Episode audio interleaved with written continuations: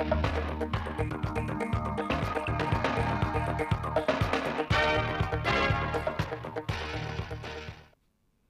kính chào quý vị và các bạn đến với bản tin thời sự ngày 13 tháng 9 của Đài Phát thanh Truyền hình Thanh Hóa. Chương trình được thực hiện trực tiếp trên sóng FM tần số 92,3 MHz. Thưa quý vị và các bạn, nhân kỷ niệm 77 năm ngày truyền thống ngành tòa án 13 tháng 9 1945, 13 tháng 9 2022, sáng nay, đồng chí Trịnh Tuấn Sinh, Phó Bí thư tỉnh ủy cùng các đồng chí Ủy viên Ban Thường vụ tỉnh ủy, Lê Tiến Lam, Phó Chủ tịch Thường trực Hội đồng nhân dân tỉnh, Nguyễn Ngọc Tiến, trưởng ban nội chính tỉnh ủy, lãnh đạo văn phòng tỉnh ủy, văn phòng đoàn đại biểu Quốc hội và Hội đồng nhân dân tỉnh đã đến chúc mừng cán bộ công chức viên chức người lao động tòa án nhân dân tỉnh. Thay mặt lãnh đạo tỉnh, đồng chí Phó Bí thư tỉnh ủy Trịnh Tuấn Sinh đã gửi lời chúc mừng tốt đẹp nhất tới các cán bộ viên chức ngành tòa án, chúc Tòa án Nhân dân tỉnh Thanh Hóa hoàn thành xuất sắc mọi nhiệm vụ, xứng đáng với vị trí là cơ quan thực hiện quyền tư pháp, Đồng chí Phó Bí thư tỉnh ủy mong muốn lãnh đạo công chức viên chức người lao động tòa án nhân dân tỉnh tiếp tục phát huy bề dày truyền thống vẻ vang của ngành trong 77 năm qua, bám sát yêu cầu nhiệm vụ chính trị của hệ thống tòa án nhân dân và địa phương, thường xuyên đổi mới công tác quản lý điều hành, nâng cao chất lượng hiệu quả hoạt động xét xử các vụ án, đảm bảo công minh, khách quan, bảo vệ công lý và quyền công dân.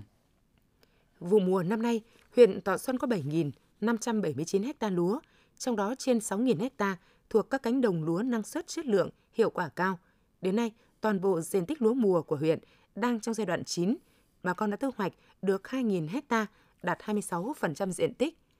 Cùng với thu hoạch lúa mùa, nông dân trong huyện đã triển khai sản xuất vụ đông. Đến nay, toàn huyện đã gieo trồng được hơn 200 hecta ngô, 50 hecta rau màu các loại. Huyện Thọ Xuân đang tiếp tục chỉ đạo, khuyến cáo người dân đa dạng hóa các loại cây trồng trong sản xuất vụ đông mở rộng diện tích sản xuất các loại rau quả có giá trị kinh tế cao, có thị trường tiêu thụ như ngô ngọt, dưa chuột, bí, ớt xuất khẩu, khoai tây. Phấn đấu hoàn thành gieo trồng 5.200 ha cây màu vụ đông năm 2022-2023 theo kế hoạch. Để đảm bảo an toàn cho công trình và chống lũ cho hạ du, công ty trách nhiệm hữu hạn một thành viên thủy điện Trung Sơn thực hiện việc vận hành xả lũ hồ chứa với tổng lưu lượng xả xuống hạ lưu trong 24 giờ tới, dự kiến từ 800 đến 1.500 mét khối một giây. Thời gian vận hành xả lũ bắt đầu từ 12 giờ 30 phút ngày 13 tháng 9 năm 2022. Khu vực cần lưu ý, đề phòng và có biện pháp đảm bảo an toàn gồm người dân sống dọc hai bên bờ sông Mã thuộc các huyện Quan Hóa, Bá Thước, Quan Sơn, Cẩm Thủy, Vĩnh Lộc, Yên Định, Thiệu Hóa, Hoàng Hóa, Hà Trung, Nga Sơn, Hậu Lộc, thành phố Thanh Hóa, thành phố Sầm Sơn, tỉnh Thanh Hóa, các xã Vạn Mai, Mai Hịch của huyện Mai Châu, tỉnh Hòa Bình, các chủ đập ở Hạ Du, Thủy Điện Thành Sơn, Hồi Xuân, Bá Thước 1, Bá Thước 2, Cẩm Thủy 1. 6 tháng đầu năm 2022, toàn tỉnh ghi nhận 213 ca mắc sốt xuất huyết, tăng gấp 6,2 lần so với cùng kỳ năm 2021. Hàng trăm trường hợp mắc bệnh tay chân miệng và các bệnh truyền nhiễm khác. Để chủ động phòng chống, kiểm soát dịch bệnh truyền nhiễm, các địa phương, đơn vị, đoàn thể đã tuyên truyền, vận động và tổ chức cho người dân hàng tuần tổng vệ sinh môi trường, thu gom, xử lý chất thải đúng quy định, xử lý triệt đề các vật dụng, đồ phế thải ứ động nước nhằm ngăn muối đẻ trứng, diệt bọ gậy loang quang. Thị xã Nghi Sơn vừa tổ chức thu hồi 8.700 m2 đất đối với 6 hộ dân để bàn giao mặt bằng phục vụ dự án tuyến hành lang cấp nước, thải nước làm mát và băng tải than của nhà máy nhiệt điện Công Thanh tại phường Hải Yến.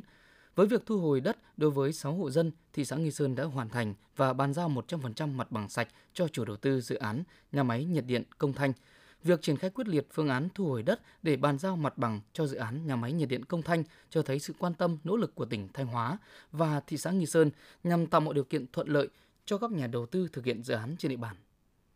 Tiếp theo là phần tin trong nước. Cục Bảo vệ Thực vật vừa tổ chức hội nghị triển khai xuất khẩu sầu riêng sang Trung Quốc nhằm thảo luận và thống nhất cách thức triển khai xuất khẩu sầu riêng sang thị trường Trung Quốc một cách chặt chẽ, chuyên nghiệp, minh bạch, bảo đảm tuân thủ đúng quy định tại Nghị định thư về yêu cầu kiểm dịch thực vật đã được ký kết giữa hai bên. Theo Cục Bảo vệ Thực vật, thời gian tới, để duy trì và tiếp tục nâng mã số vùng trồng, cơ sở đóng gói sầu riêng đủ điều kiện xuất khẩu chính ngạch sang Trung Quốc, các đơn vị liên quan tiếp tục triển khai đồng bộ các giải pháp như Cục Bảo vệ Thực vật và các chi cục trồng trọt và bảo vệ thực vật các tỉnh trồng và có cơ sở đóng gói sầu riêng tiếp tục hướng dẫn các vùng trồng và cơ sở đóng gói hoàn thiện hồ sơ đăng ký để gửi Tổng cục Hải quan Trung Quốc xem xét phê duyệt. Đại diện Tổng cục Thuế cho biết sử dụng hóa đơn bất hợp pháp để kê khai khấu trừ thuế giá trị gia tăng đầu vào để lập hồ sơ xin hoàn thuế VAT đối với hàng hóa xuất khẩu là thủ đoạn đã được ngành thuế nhận diện và đấu tranh quyết liệt. Từ đầu năm đến nay, ngành thuế đã thực hiện được 4.031 cuộc thanh tra kiểm tra sau hoàn thuế. Tổng số thuế truy hoàn và phạt là 362.594 tỷ đồng. Thời gian tới, ngành thuế sẽ tiếp tục thực hiện quyết liệt các giải pháp đồng bộ nhằm tăng cường hơn nữa trong công tác phòng ngừa và đấu tranh các hành vi gian lận, trục lợi trong hoàn thuế VAT thông qua việc thanh tra kiểm tra các doanh nghiệp có rủi ro cao trong hoàn thuế VAT. Lễ trao giải cánh diều lần thứ 19 sẽ được tổ chức tại thành phố Nha Trang, tỉnh Khánh Hòa vào tối 13 tháng 9 với chủ đề chính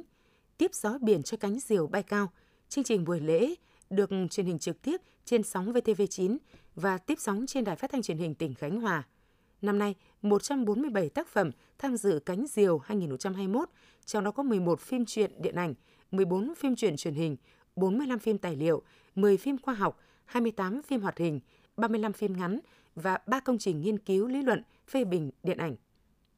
Hiện Đắk Nông có đến 63 bác sĩ nghỉ việc. Trong năm 2021, có 38 công chức viên chức xin nghỉ việc, trong đó có 17 bác sĩ. Trong 6 tháng đầu năm 2022, có 27 công chức viên chức xin nghỉ việc, trong đó có 14 bác sĩ. Hầu hết các bác sĩ sau khi nghỉ việc đều lựa chọn chuyển công tác sang hệ thống y tế tư nhân với mức thu nhập cao, điều kiện làm việc tốt hơn. Bác sĩ nghỉ việc nhiều dẫn đến việc thiếu hụt nguồn nhân lực. Hiện Đắk Nông chỉ đạt 7,3 bác sĩ trên 10.000 dân. Ngày 13 tháng 9 tại Hà Nội, Trung ương Đoàn Thanh niên Cộng sản Hồ Chí Minh, Tập đoàn Điện lực Việt Nam phát động cuộc thi ý tưởng sáng kiến sử dụng điện tiết kiệm an toàn, hiệu quả trong thanh thiếu niên năm 2022. Tác phẩm dự thi có thể là bài viết, video clip, mô hình, sản phẩm số với nội dung thể hiện ý tưởng sáng kiến về sử dụng điện an toàn, tiết kiệm, hiệu quả, bảo đảm tính mới, sáng tạo, có khả năng ứng dụng vào thực tế.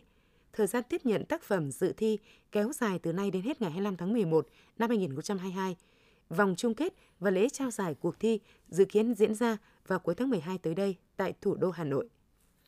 Thành phố Hà Nội đang lên kế hoạch triển khai lộ trình chuyển đổi 100% xe buýt chạy xăng sang chạy điện theo chỉ đạo của chính phủ. Theo thống kê của Tổng công ty Vận tải Hà Nội, đơn vị đang vận hành 83 tuyến xe buýt đấu thầu và một tuyến buýt BRT đặt hàng với tổng số phương tiện gần 1.100 xe. Theo kế hoạch chuyển đổi dần từ buýt chạy xăng dầu sang buýt điện, Tổng công ty Vận tải Hà Nội đang giả soát thời hạn tính khấu hao phương tiện để xác định đơn giá khấu hao phương tiện tại quyết định số 1494 của thành phố Hà Nội, đảm bảo thời gian thu hồi đủ vốn đầu tư phương tiện, sau đó sẽ dần thay thế sang xe buýt điện đối với các tuyến xe buýt đang vận hành. Ngay sau khi nhận được công điện số 792 ngày 7 tháng 9 năm 2022 của Thủ tướng Chính phủ, Hà Nội đã ban hành công điện tăng cường công tác phòng chống cháy nổ trên địa bàn. Tính đến ngày 12 tháng 9, Hà Nội đã hoàn thành việc tổng kiểm tra trên 1.400 các cơ sở kinh doanh dịch vụ karaoke, quán bar, vũ trường, xử lý nghiêm triệt để tất cả các vi phạm đảm bảo đúng quy định của pháp luật. Qua đó, có 326 trường hợp bị tạm đình chỉ, đình chỉ hoạt động do không đủ điều kiện về phòng cháy chữa cháy theo quy định. Ngày 13 tháng 9, Viện Khoa học Hình sự và Cơ quan Cảnh sát điều tra Bộ Công an đang phối hợp với Công an tỉnh Bình Dương tiến hành điều tra làm rõ nguyên nhân vụ cháy cơ sở kinh doanh karaoke An Phú, đường Trần Quang Diệu, phường An Phú, thành phố Thuận An, Bình Dương. Vụ cháy khủng khiếp đã cướp đi sinh mạng của 32 người. Sau vụ cháy quán karaoke An Phú, Công an tỉnh Bình Dương đã giả soát tất cả các cơ sở kinh doanh có điều kiện trên địa bàn về đảm bảo an ninh trật tự và phòng cháy chữa cháy, qua kiểm tra 203 quán karaoke, massage, quán bar, lực lượng chức năng đình chỉ hoạt động 37 cơ sở vi phạm nghiêm trọng về an toàn phòng cháy chữa cháy, xử phạt hành chính 119 trường hợp với tổng số tiền 1,7 tỷ đồng. Công an thành phố Cà Mau cho biết, dạng sáng ngày 12 tháng 9, qua công tác trinh sát nắm tình hình, Công an thành phố phối hợp với Phòng Cảnh sát Phòng cháy chữa cháy và Cứu nạn Cứu hộ Công an tỉnh Cà Mau tiến hành kiểm tra quán Beer Club TikTok thuộc công ty trách nhiệm hữu hạn một thành viên Thiên Văn Cà Mau, phường 5 thành phố Cà Mau đã phát hiện trên 100 đối tượng đang sử dụng trái phép ma túy. Tại thời điểm kiểm tra, có 153 khách có biểu hiện nghi vấn sử dụng trái phép ma túy. Do đó, lực lượng làm nhiệm vụ đã mời về công an thành phố Cà Mau để làm việc. Qua test nhanh, xác định có 102 đối tượng sử dụng trái phép chất ma túy, trong đó có 79 nam, 23 nữ. cơ quan chức năng đang tiếp tục xử lý các đối tượng có liên quan theo quy định.